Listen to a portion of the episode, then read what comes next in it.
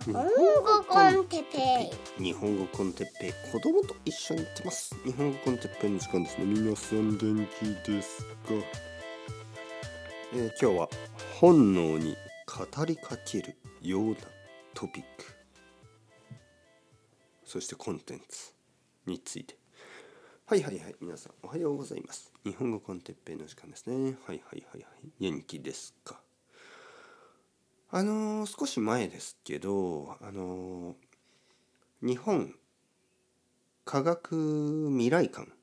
というあのーまあ日本えーサイエンスフューチャーあのミュージアムみたいなところに行ってまいりました。行ってきました。え子供と奥さんと。えーまあいろいろなものがあって楽しかったですね。あのまあ基本的には、まあ、未来観というので、まあ、ちょっとテクノロジーのようなあのもの宇宙とかね、はい、メインはまあ宇宙とかあとはいろいろな、まあ、地球のことあのまあもちろん環境問題とかそういうこともあるしあとはまあ科学、えー医学、ね、物理、まあ、そういうものです。まあ科学はやっぱり宇宙とか地球とかのことで、えー医学はあのまあ人の体のこととかね病気を治すテクノロジー薬とかあと手術とかね手術、えーいろいろなこうロボットを使った手術ね。あのロボットを使って、えーまああの人の体を切ったりね。あのがんを治したり、まあ、そういう、まあ、子供のためのちょっとこうゲームみたいな ゲームというとちょっと悪いですけどちょっとゲームみたいなあの経験をすることができる、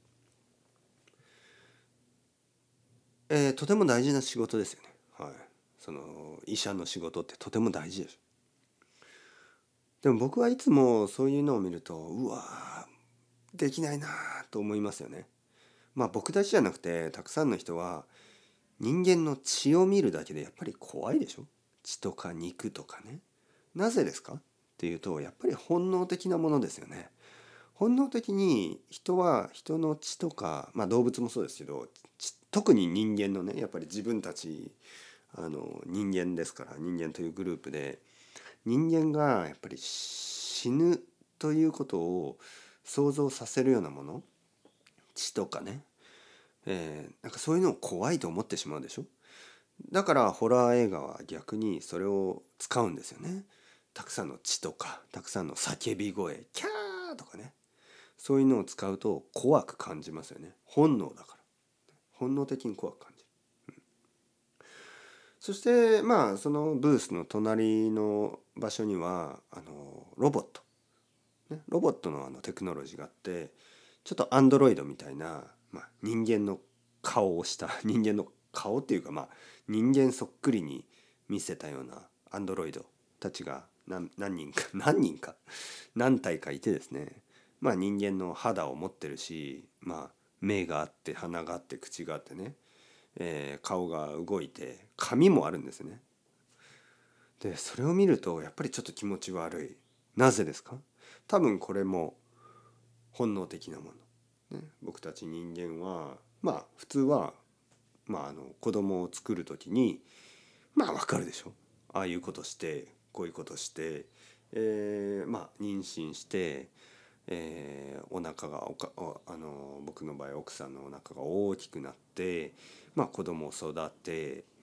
えー子供が出て出てきましてね。赤ちゃんが出てきた。そしてその赤ちゃんはまああのまあたくさん食べてまあ最初はおっぱいを飲んでうんこして おしっこしてもうそれを何十回何千回と繰り返して少しずつ大きくなるっていうまあ生物ですね普通の生物普通の生き物ですから食べてうんこして大きくなるわけです。でもそのアンドロイドっていうのはそういうプロセスはもちろんあの全部飛ばして、えーいきなりまあ人間みたいな肌や人間みたいな髪や人間みたいな話し方やまあそういうのをできるようになって。でそれがすごく気持ち悪く見えますよね。人間が人間を作ってしまった。みたいなね。これもやっぱり本能的にちょっとこう気持ち悪く感じるんでしょうね。自然なのはやっぱり普通にあのまあ子供赤ちゃん赤ちゃんを妊娠して赤ちゃんが出てくる。そして育つうんこする。みたいな。それはもう自然なことなんでなんかこう変な気持ちとかはないんですけどいきなりねなんか まあ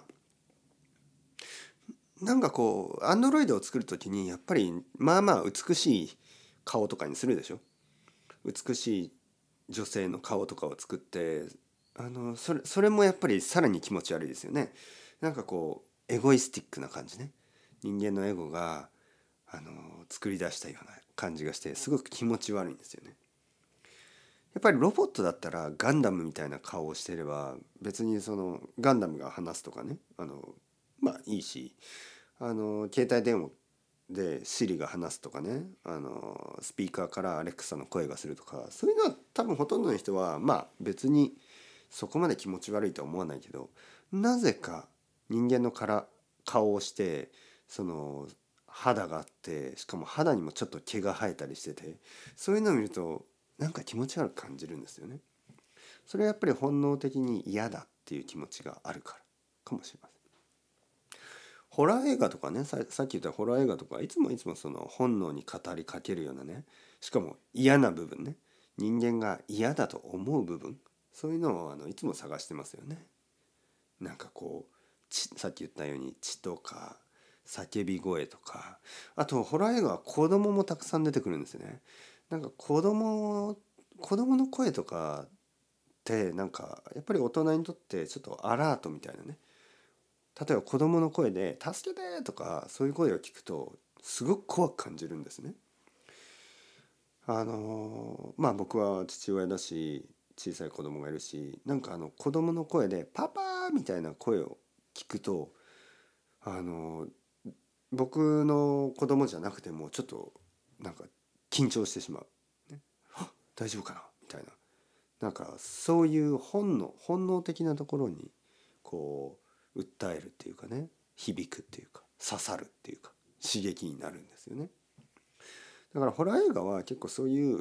いつもいつも人々のなんかこう本能本能的な怖さとかを追求し続ける探し続けるような まあ仕事というかクリエーションでちょっとなんかよく考えたらすごい嫌ですよねそのアイデアがね。だけど、まあ、一つ忘れてはいけないのはやっぱり本能的なところ人間の本能っていうのはかなり強いです。本当に強い。あの他のものよりももっともっとこうなんかこう祝おうがなしにっていうかもう避けられないようなやばいみたいなそういうそういうなんかサバイバルスキルみたいなものが多いんでちょっとこう集中力のレベルが違いますよね。はい。なんかそのよく火事場のバカ力っていう言葉があります。火事場。火事場というのは火事の場所。あの火火が起こるでしょ。でそういう時に人人間の力がバカ力って言ってすごい力が出る。例えば家が火事になった時になんかあの自分が大事なものとかをかき集めてあの持ち出すんですけどそういう時に例えばなんかもう体の弱くなっているおばあさんとかおじいさんとかがなんかすごい重いものを持って外に逃げたりするんですよ。でそういう時に「うわ火事場のバカ力ですね」みたいな。まあ、それはやっぱりサバイバル能力っていうかやばいと思うと人間はすごい力が出るっていうね。はい、まあこれも本能に訴えかけるからでしょう。火という恐ろしいものが。で今日のトピックですけど まあ時間がちょっとないんで手短に言いますと本能にかけ語りかけるような、ね、トピック。やっぱりあのまあ皆さんが日本語を聞き続けてもらうためにはね皆さんに日本語を聞き続けてもらうためには僕もその怖いこととかは嫌ですけどやっぱりちょっとねあのなんかこうあ聞きたいと、ね、そう思うようなそういうことをやっぱり話していきたいなこれからも話していきたいなと思うんですね。ホラー映画みたいな人々の気持ちを悪くさせるようなものを、あの探すつもりはありません。だけどやっぱりこうはねそれはもしかしたらあの私たちにとってとても大事なことかもしれない。ね、生きるとは死ぬとはどういうことだろう。ね、これはある意味あの現代を生きるサバイバル能力現代の人間に現代人に必要な本能かもしれません。まあ本能も少しずつ変わっていくでしょうね昔から。昔はあの他の人をあの他の人を殺したりとかね奪ったりとかそういうことが今よりも多かっただから体が強くなるとかそういうなんかそういうことが大事だったじゃあ今必要なサバイバルスキルっていうのはそれと同じかといえばちょっと違いますよねもちろん。でこれからねこれからですよ。これからの地球で私たち人類が、ね、人類という一つのグループとして人間が人間のグループとしてサバイブするためにはじゃあどういうスキルが必要でしょうか、ね、どういう本能が必要だろうか、ね、でそういうふうに考えるっていうのもやっぱり大事なこと。もうこれ自体があのサバイバルにつながるかもしれません。なんとなくそういうものを僕は探しているような気がします。これからね私たち人類がみんなできるだけ多くの人たちと一緒にどうやってあの生きていくかそして生きていくというのはただあの命が伸びるその長生きするとかそれだけではなくやっぱり幸せっていうものが大事ですよね。幸せとか笑ったりとかねやっぱりそういう瞬間がとても大事でしょ